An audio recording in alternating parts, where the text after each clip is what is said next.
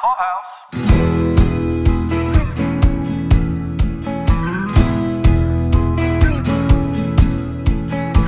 It's time for the Daily Review, a podcast dedicated to reviews and discussion of TV, movies, and books. Look for us at Daily Review on Facebook and Twitter and dailyreview.com on the web. That's D A L E Y review.com. This is Paul. This is Caroline. And tonight we're here to discuss the seventh episode of the fourth season of This Is Us It was called The Dinner and the Date. The Dinner and the Date. This uh, was a fairly basic construction for a w- episode in comparison to what This Is Us has pulled off in the past. We don't have a lot of the other Pearsons. We don't have any time travel. So, what do you think? Do you like that? Don't like that? I mean, we do have time travel, but do you like that or don't like that? Mm, Do you like it when it's like one family, one storyline? We're going to hit on one theme. I guess it has its appeal sometimes. It's just the Deja thread is one that I'm not as interested in it. I in. think that maybe we're going to have to abandon the Deja bashing for the sake of saying that her character allows for storylines. However, this is my big like question mark again. Why couldn't this have been Tess? well, they needed to make Tess gay. I know that, but so what? So she can bring home a girl. Or whatever. I'm just saying, like, why why do we go back to the same well every time? Is all I'm trying to say. Is like, we got it, we got it, we got it. You know, Deja's got this whole like situation going on that where she always has some adventures, but like, why do the other two girls have no adventures? I know we wank on that every single time, but I have to bring it up. So let's talk about these dinners, Paul.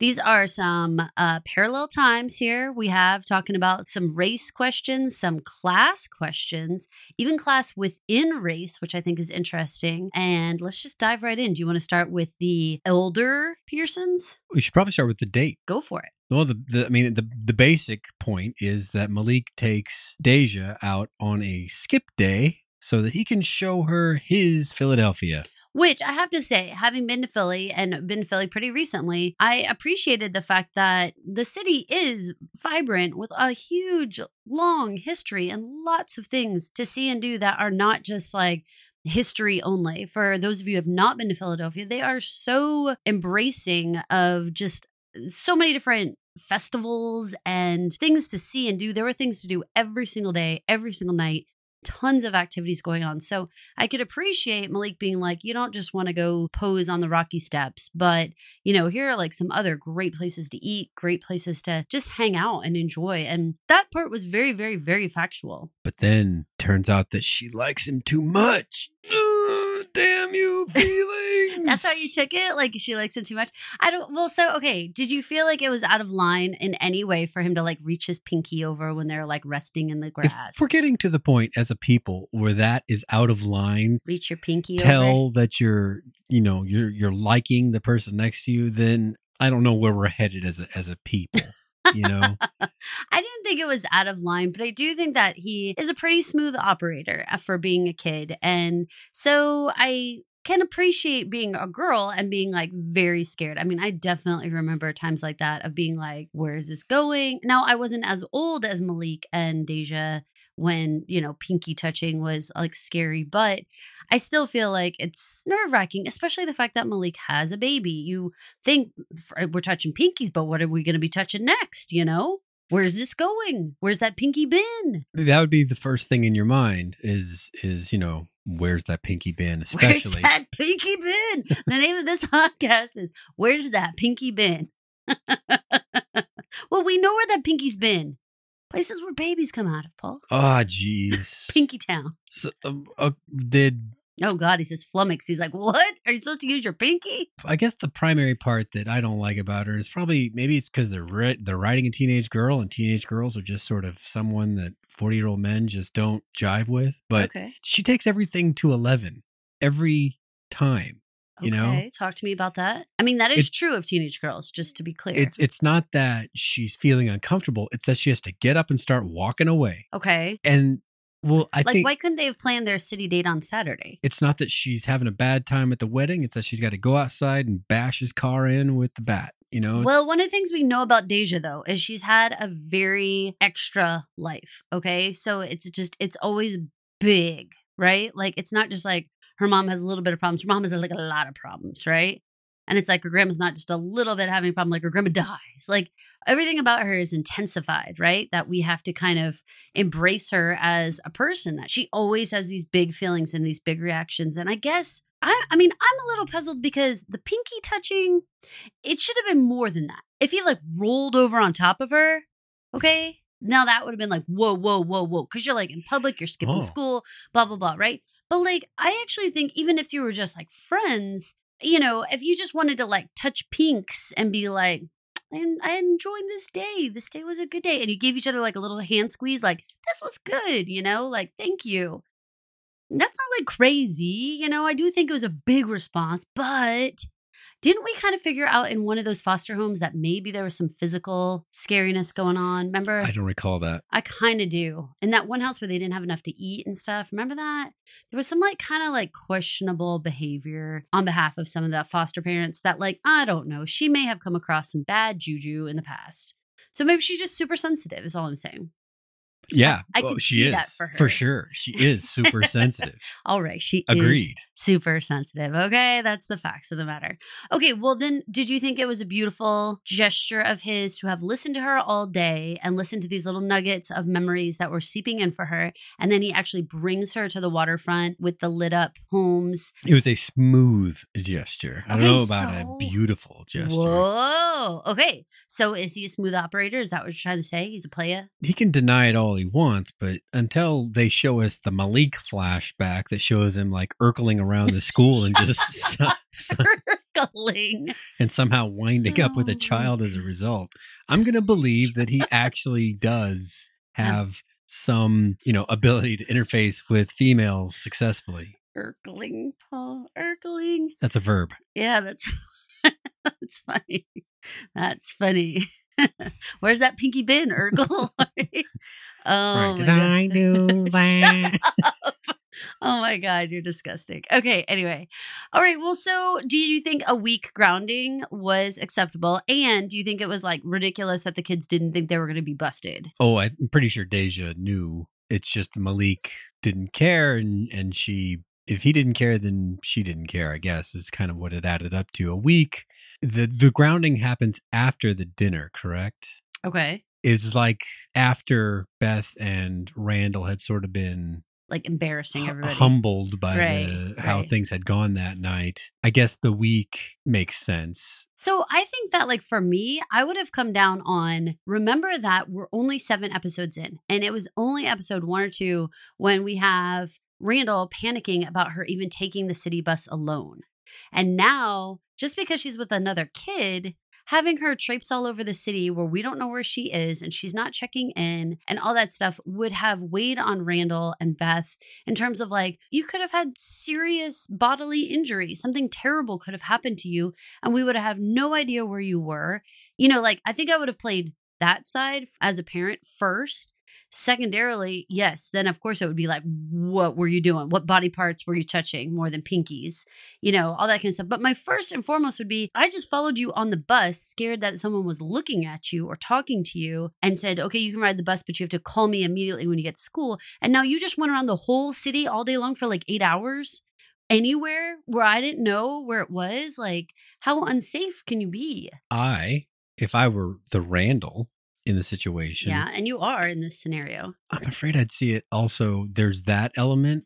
And I don't know if I would say this to her, but I might say it to Beth, just selfishly. Just we're exposed. We're we're a councilman and his family. We Mm, we can't go flaunting rules. We can't be caught doing the wrong thing. skipping school. We can't be that those people. Well, I mean, that stuff gets around and you know, if she's not punished, then it then it reflects on me as as maybe somehow, you know, manipulating things so that she so that she doesn't suffer the consequences for doing things wrong or something like that. We can't screw up people, you know? Ah, yes, good call on that. And I don't believe that that was brought up in any way either. Very good call. I appreciate that. I feel our fathers would have absolutely brought that up for sure. And our, and my mom would have absolutely been like, anything could happen to you. Like, how stupid are you going to be? So I appreciate that. That's that's a good call. Would you want to go into Malik's dinner or do you want to go into the way way back machine? Let's stick with them and do- Okay. yeah. First, I would like to say that the casting for Malik's mom was spot on. Malik has very distinctive eyes. They're a little bit wide set. They have a very distinctive, like eyeliner, kind of Egyptian look to it. Um, that's what I think of. I think of that very Cleopatra kind of eye. This kind Mhm. of kind of wings out. It's beautiful and it's very distinctive. And they managed to cast a mom who has wide set eyes. And I'm sure they did it with makeup, but they still really managed to give her the same effect. I love it when the casting department manages to do that. It is so effective in making you really believe that these people are little families. What did you think about the fact that Malik brought the bebe? He brought the bebe sitters with him, so he's there's no one left to watch the bebe anywhere else. I guess that's true. I guess that's true. Although it would be hard to believe that there's no one else in the free world who could watch the bebe on And this dinner. the the baby was a great tool to act as the barometer for how the dinner was going with all the crying and everything kind of Mm. going shitty the, and the baby makes it at worse with the crying and and all that so yeah the baby served served a few purposes Okay, so I really appreciated this because I feel like within any particular, I don't know, it, we kind of pit race against one another with like white or black or you know different different ethnicities. But when you're within one race and you get down into like the subtleties of the what neighborhood you grew up in, exactly these these kind of just like what we kind of consider small really like layers to a person and then how that just like blew up like under a microscope you know? It was like well which is better and which is worse? What's the hierarchy? Is it worse to be a teenage parent or worse to be a foster kid? Like Mhm. okay we've got to put this on a hierarchy and it's like whoa whoa whoa you know? Like it's not her fault she's a foster kid and he had a baby you know? Which means he was having like unprotected sex. Like i would say he's doing worse than she is. She didn't do anything to deserve this. You know like there's all kinds of things but it's interesting like we experienced this a lot in the special needs community where people want to hierarchy each other like real quick. Like they're like oh well at least i you know am able to see or this person will be like well you know my child's not in a wheelchair or whatever. And there's like these quick layering that people want to do where you're like uh no one needs to level up on anyone else okay?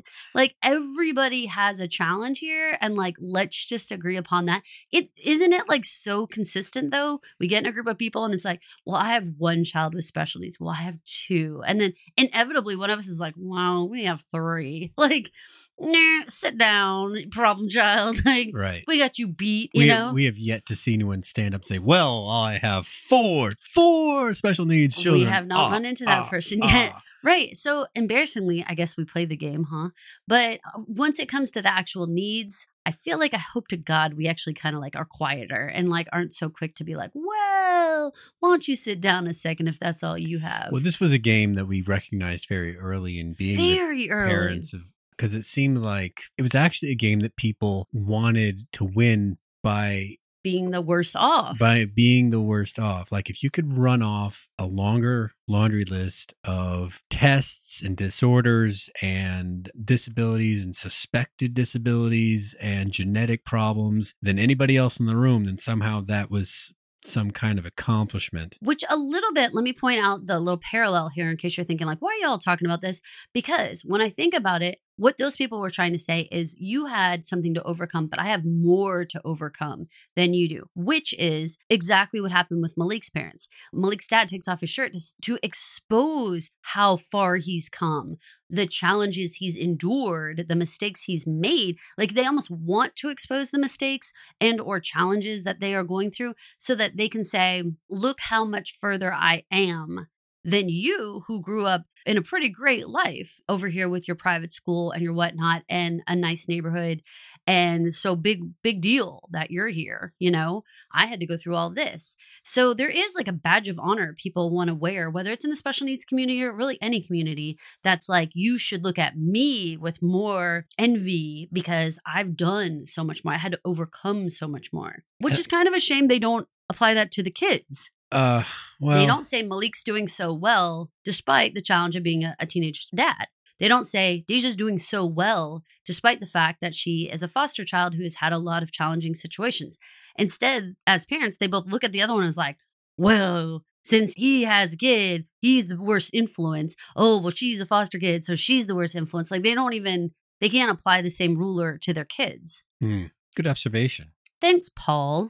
Do you believe that the bottle of wine hidden in the pantry is anything other than just a blip that's just like Ooh. Beth is a human and that's it? Or is this a you know Hmm. a, a little for coping yeah like yeah is it is it foreshadowing some needless alcohol problem Do you feel future? that like I mean Kevin has already has, you know, cornered the market on alcoholism? i mean if the show is truly ending next season then Do we need to why delve into yeah another? why why I think it was probably just that? a true to life mom. I mean, I have very limited alcohol in our house, but I have one bottle of vodka and where is it? In our pantry.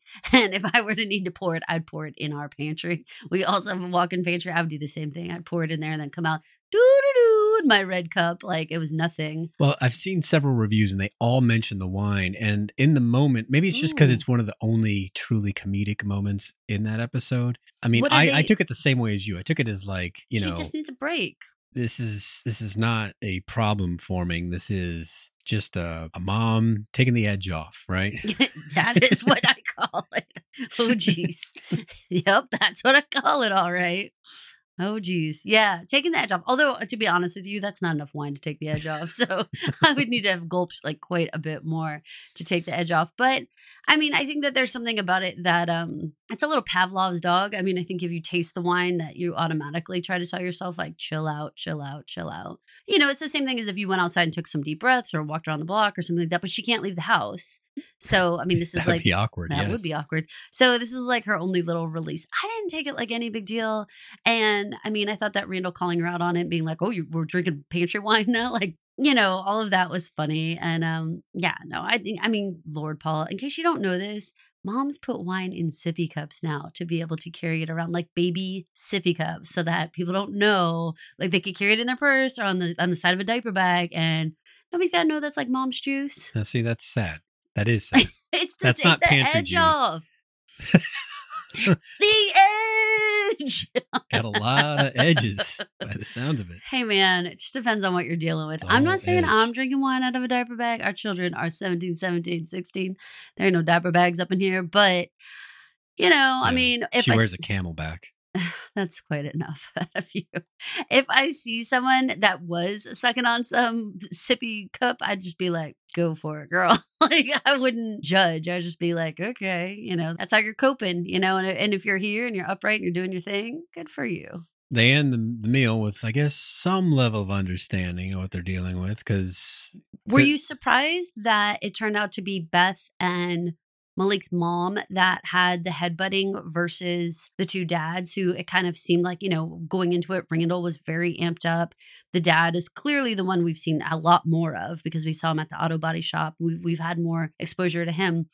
Did you think that the dads were going to go at it or did you think it was going to be a mom issue or something else? I was surprised to see that it was the moms because moms can fake manners, politeness. I don't know, with more outward success. I mean, that woman wasn't trying at all. She came I in think- casting stink eye the, the, the, from as soon as the door opened. I think the thing is, and, and you shouldn't call her that woman, call her Malik's mom. I feel like that getting back to the class part, that going into their home, they immediately had this level situation where it was like, okay, oh, you're like, you live in like the nice neighborhood with a nice house and all this stuff where they were automatically already kind of had their hackles up. The, the dad was like, all, oh, I always wondered what the inside of these look like. And they didn't have to say those things. Mm-hmm. Like, I mean, you know, the Pearsons don't know where Malik's parents live. They don't know the interior of Malik's parents' home, I guess is what I'm trying to say. So they were sort of already like off their game, I want to say, as soon as they walked in. And additionally, you're being summoned to the house of the girl who your son skipped school with. There is a little bit of a stench of being called on the carpet. And you know, walking in there, this family's going to be blaming your son. Like, there's no way they're coming to say, We apologize for Deja taking over your son's sensibilities and bringing him around a city she doesn't know. Right? Like, we know he is going to be blamed. So you got to go in there feeling edgy and you got to have that mama bear up. Like, oh, really? You're going to talk shit about my kid? My kid. I guess then that might have put her in this mindset where she could blame the child with the foster parent background Mhm. as being this influence that's gonna dis- that's yeah. gonna drag down her son, her her shining star of morals and ethics. Um, Now, Malik. on one hand, would you say that some people could say he was a shining star of moral and ethics in that he is raising the baby? They did not choose the route of adoption or abortion or anything else, that he took responsibility himself and sort of let go of his own childhood in some way. Like, I mean, he is working and he's having to get home to her, at least in earlier episodes. well, so, given the size of that baby, I'd say he's he's probably got a very solid nine or ten months behind him of of being so. I don't know about everything of leading up to that though. I'm kind of guessing that he, I mean, he had to be a little bit more he had to be a little bit more, right? Okay. Okay. He had a history of being a little bit more, right? He got to. He's got to. Yeah, because they were very young. They're very young to have a baby that is that big. Right. Yeesh. Baby's more than smoke as as far as like the, the there being a fire. You know what I mean? Oh, okay. All right. So you're down on Malik. I'm not I, I'm not uh, down on anybody that that says that they've made changes and are living a different life now. I'm just saying that there is this past and if you're raising this kid that's going to try to possibly hitch her little star to his wagon, then there's wagons and hitching. then just I've got to know I've got to know more. I've got to be careful. I think that that's fair. And I do want to be super clear. I am not putting keeping the baby on a moral or ethical hierarchy to having an abortion or adoption. Like these are all, I'm supersonic pro choice. So I, for me, I'm like, everybody needs to know what's right for them. What I was trying to say is that I feel like maybe people would maybe say, well, he sacrificed some things in order to be an ongoing parent in this situation. And so somehow we could think perhaps he has some you know degree of seriousness in him. I don't know if there's anything more than that but um but i mean all choices would have been super difficult. So i mean it's interesting that his family has opted and they did create this situation where the dad it's not a teenage mom it's a teenage dad which i don't know that we've seen on tv have we seen teenage dads? In any shows that you've watched? I mean i'm sure they exist in the world but in shows that that we can think of in our recent past i don't know that a teenage dad has been really put in front of us Not in whatever I watch, but you know, they don't focus on that with shows like Arrow. yeah, like uh Game of Thrones, it wasn't really that sort of thing. Mm. Mm. Yeah. No, that's not. Well, not teenage dad. I was going to say you kind of had bastard dad. Well, yeah, I mean, bastards were just running all over the place in G- Game of Thrones, and so, but that that but was dads just who took in their bastards. I'm that saying that was a world where the culture was just like there are bastards, and even people that were well respected were like, well, everyone fools around. What are you gonna do? What are you going to do? So yeah, that was a totally different, different, uh different world, and that's not a fair comparison. nice. Okay, so all in all, I felt like that that was actually a pretty decent representation of new people meeting each other. I think that that really pointing to this class situation, I don't think that that's very easy to illustrate necessarily on TV. I think they did a really good job of showing these subtleties of neighborhoods, where you grew up, especially within one race. Like if you have white people looking at other white people because it, because it's always done in a race way, I feel like, you know? yeah, So to really deal with like classism is like, wow, okay, this is this is something that I feel like is maybe not being talked about very much, and I I appreciated that part of it. I remember that Oprah.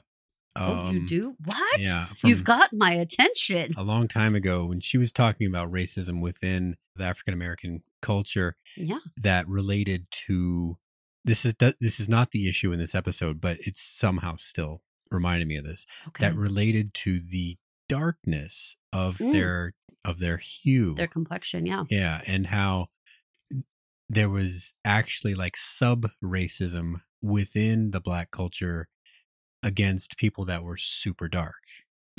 Right. So I don't want to expound on that. I just wanted to say it reminded me of that even with like you mentioned earlier, within a given culture, there's always Still like a hierarchy. always right. There's always people seeking this idea of who's below me, who's above me. Hmm And within any community, that's what like that's why I brought up the special needs community because it happens with us too, and it has nothing to do with class. It has nothing to do with how much money you make. There's doctors and lawyers and and truck drivers and people who don't work at all and all different all different walks of life, and we are all different races. And this is purely, purely a caste system based on level of disability and what your challenges are and why you have challenges. So, I mean, it happens in every community. It's interesting to see it play out. It is. So Randall was involved in two dinners. Was he was eating a lot of food this episode Well, yes. We're talking a lot? Carrying on from last episode, Mr. Lawrence is invited to the house for this also awkward meal where we get to see Jack in uncharacteristically not know how to act. Well, I think that he was like so um well, how do I want to say this? When when I said the mama bear part before, this is like the papa bear part, right? Where he very much wanted to be like this is my cub, right? Yeah. And so doing the handshake, that was like so individual to them and personal. And Jack's on the outside and bringing him upstairs to go show the bookcase and being all, look at my books. Mr. Lawrence is all coming on the books. Jack has to be like, I built the bookcase those books are on, you know? That kind of biz. Mm-hmm. Mm-hmm. This is just like, you know, it's territorial business. And I what here's another little like it's not classism, but it is like a, a hierarchy. And I'm kind of jumping a section here, but when Jack says to Mr. Lawrence, you can bring your family to the to the festival when you have a family. Mm-hmm. I thought that was interesting because you know what? That is a hierarchy of a married man with a family is better than just a married man, which is better than a single man. Right? like that's all true. like you're the best man or or whatever. You're the you're what everyone's striving for to have a wife and children and you do things as a family. That's the big goal, right? It was interesting because that's like a that's another like kind of strange way that people set themselves apart. Who's above me? Who's below me? I took a What's my status? I took a basic criminal law class Mm? in college and it was taught by a lawyer and he basically described what you're saying but in in legal terms i don't mean that to say like you know in latin i mean to say like how it actually functions in a courtroom when different people take the stand when different people are found dead and what value is assigned to their life and stuff like that. The amount of those kinds of hierarchical accomplishments, even though they're not really, but they are in people's minds. Like if someone takes the stand and they're a um Say a single man a si- versus a single man versus a married, you know, a 50 year old married dad on his first wife with multiple kiddos and yeah, multiple kids and doesn't you and know, has a job and all that stuff. all that stuff. We trust him. he is highly more trustable than a 23 year old guy with, with nothing going on. Right. Um, And so, and, and and even having said that, like all of us, I hope the audience members are like, that makes sense though. I would trust the 50 year old man with like the family and the whatever versus a 23 year old, you know, kid who's like unattached, what, which is kind of silly because there's like no real reason that man is more trustworthy. But I Right. see that. I completely see that. yes. And even in that same class, I know I remember you talking to me about how when they do find bodies that are deceased and there's some sort of money that's going to be offered to the family or whatever's happened, right? Some sort of compensation. they they judge that person They on actually what they've judge- accomplished. What, and but their physical body too. So like if your body is has is covered with tattoos, you are literally worth less money than if you have no tattoos or piercing in the court of law when it comes to compensation. I mean, like that's crazy. I- no one's going to admit to that on paper, but he in the class, the teacher admitted that that's just the way it is. Just having having had years of those sorts of experiences, he felt comfortable saying that's just the way it works out. it's so crazy, but it, it is. It's all those subtle nuances of like people just craving, you know, understanding who is higher than me and who is lower than me in the in the echelon of life, you know? It's crazy. Jack got things a little mixed up at dinner where he forgot that he was actually the dad and he outranked Mr. Lawrence in every way except for maybe knowing about, you know, poetry and stuff like that. cultural that. festivals. Cultural festivals, yes. That was um that was a discussion at dinner about uh th- what was it? They had seen something at a at a cultural festival and it, Um, it no, it was that Rebecca commented on the wife's earrings and said they were so beautiful. And the wife said, oh, as Mrs. Lawrence said, oh, we got these at a cultural festival. And they were like describing it. And Jack was like, oh, is that brand new? And they were like, mm, no. It's just they were like, very gracious about it. they actually. were. They tried to be cool about it. But then Randall trying to express interest. And then the uh, moment was when Randall's like, next time you go, can you take me with you? And that's where it was like, uh, like you, we can't do that because now it's like you would prefer to hang around a couple that is not your family because they are more a part of your culture historically than we are. And that's when Jack like lost it and was like being like rude. it was interesting there that Mrs. Lawrence identified what was going on in real time, Mm-hmm. and Mr. was Lawrence, like, no, no, I think that he should go with his family. yeah, Mr. Lawrence didn't quite quite get it. Well, and but be real for a second. I was a teacher for many years. If I was invited over to a student's house and I was having dinner, and it was clear that this was a kiddo who really liked me, that's why I'm there. Like we get along, and I think the kid's great, and the kid loves me. Oh, I don't even have to. We could all be of the same race, the same class, the same everything, right? And I kind of have been in situations like this where then the kid's like, "Could you? T- could I sleep at your house, or could I like go do something with you, Mrs. Daly?" I I mean, it is absolutely trained into me to be like, "I think your mom and dad would like to do that with you. I think that that's something that you should enjoy with your mom and dad. They should take you to the movie. You would love to go with your mom or your dad. Like you're supposed to spin it back. So it's unprofessional as hell for Mr. Lawrence to not only go to their house for dinner, but then to not not mold and sort of keep his relationship defined. Like, no, you should totally go to this cultural festival with your folks. That would be so fun. I'd be happy to let you know what day you're going. And if you guys wanted to like meet up for lunch that day or something, that'd be fine. But you should totally go with your parents. That's the right like co-adulting that we all kind of do as parents and teachers. Like, I'm going to keep shoving them back towards you. No matter how much they enjoy time with me, I'm going to keep saying, but you really should enjoy time with your mom and dad. That's just the right way to behave, you know, in my opinion. So after a kind of a refocus from Rebecca, the dinner eventually ends. We have the fateful moment out in the yard. What was behind the the laugh when Jack says, "I can't teach my son how to be black"? Okay, so here's what I'm gonna go with, and even though uh, you guys as audience members, please don't please don't burn us at the stake here on this. I really think that it's just the idea that there is no way to be black. Like that's a very ignorant thing to say. Like Mr. Lawrence is an individual who happens to have skin of a different color than Jack. There's no teaching him to be someone of another color. Like that's not a thing. And like Mr. Lawrence is educated and has um, all the same opportunities that Jack in terms of like Jack could learn poetry. Like there's nothing about Mr. Lawrence about being black that he needs to learn.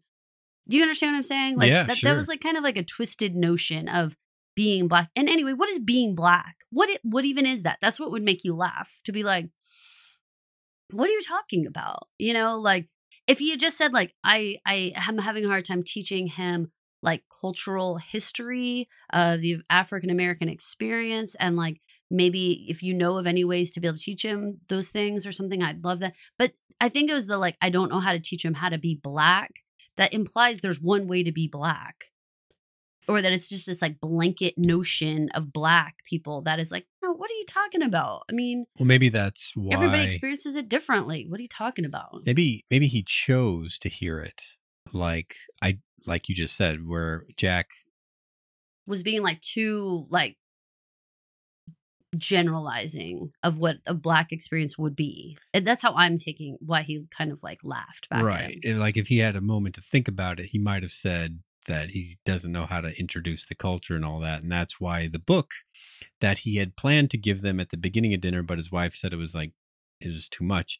Uh, it was it was in the car, Mhm. and so that makes it a a very good moment to hand over the the Langston Hughes book if you want to give both men kind of the benefit of the doubt for like Jack really meaning a deeper question than Right. what- then how he you might- asked it. He he just he just he presented it in what appeared to be a very shallow, uninformed, generalizing, stereotyping kind of way. Right. Mhm. And so I think that's what the guffaw was from Mr. Lawrence is like, I don't, you know, there's no there's no one way to be black. Like that's a ridiculous thing to say, you know? It's it's it's That's not a thing. I think maybe when they focus on the fancy handshake Mm. Um, at the beginning, Jack kind of looks at that and he's Yeah, and his his- eyes and he- that. and Yeah. he's- yeah, and, and uh, you know he's like seeing basically like some sort of sweat hog sort sort of uh, Well, that a club, a club handshake right. that he's not in. yeah, yeah. So I think that's that's all part of that. But here's the thing, Paul. If you turned it around, if Mr. Lawrence had a white child and he said to Jack, I, I don't know how to teach him how to be white, Jack would absolutely laugh. He would smile and he'd be like, We're the same as you. We eat, we sleep, we go to work. We're, like, white people, there's no way to teach you how to be white. I can't teach you to be white. You know what I'm saying? So I feel like that's like the part where you kind of like, it was just, it was just too shallow of a comment. You know, it, it wasn't, it wasn't really what he meant to say. And so it was just like, it was just awkward, you know? yeah, It, it was real. It's, it's how he felt, but it, it wasn't, it didn't show the depth really of how lost Jack felt about, you know, what, what Randall needed and what he thought he could provide. which is at least at at least and you know if it to to go back to the sequence where this is in the show he is starting starting to really grasp this idea that Randall wants to know more about where he came from and that Jack just has no idea how to give it to him. And part of that though is that eh, you know it's interesting. And this is this is interesting to go back to the to the tour of Philadelphia. Randall came from Philadelphia. Okay? He came from two parents who lived in Philly and and experienced this life in this neighborhood, right? So the kind of the ironic thing is that here Jack was making it about race. We had Malik's story that was making it about class. And then you have Deja and Malik who are trying to kind of give us the story of if you want to know where you are, like where you're even where you're from, you have to experience that city. You have to like go around and live it and meet people who live in that city and really get it, you know? Mm-hmm. Now Randall's trying to and being their councilman, but how much fear has he shown of Philadelphia? How much like misgivings has he had about, you know, her being on the bus or the very same bus that his own parents would have met on a public bus. And yet all he wants to do is know where he comes from and know who he is. Yet the first thing he does is tell his kiddo, "No, you can't be on this bus. This bus isn't safe. I, this bus is unfamiliar. This bus isn't okay." You know what I'm getting at? Yeah. Like it's like Randall's here in the heart of where he's from, and he couldn't be more scared of the people who live there, Malik's parents, Malik, the city itself, the very bus system that his own parents met on. He's suspicious of all of it and doesn't doesn't embrace any of it as who he is and where he's from. The irony of that is enormous. Good catch, man. Thanks, Paul. And on that note, you know what I'd like to say? What? Thanks so much for listening. Thanks a lot. Join us on our new venture called Pod Clubhouse. Come on over and listen to more podcasts from a variety of collaborating podcasters. Thanks for listening, pod people. Thanks for listening to my mom and dad. You don't have to go home, but you can't stay here. Just go home, folks.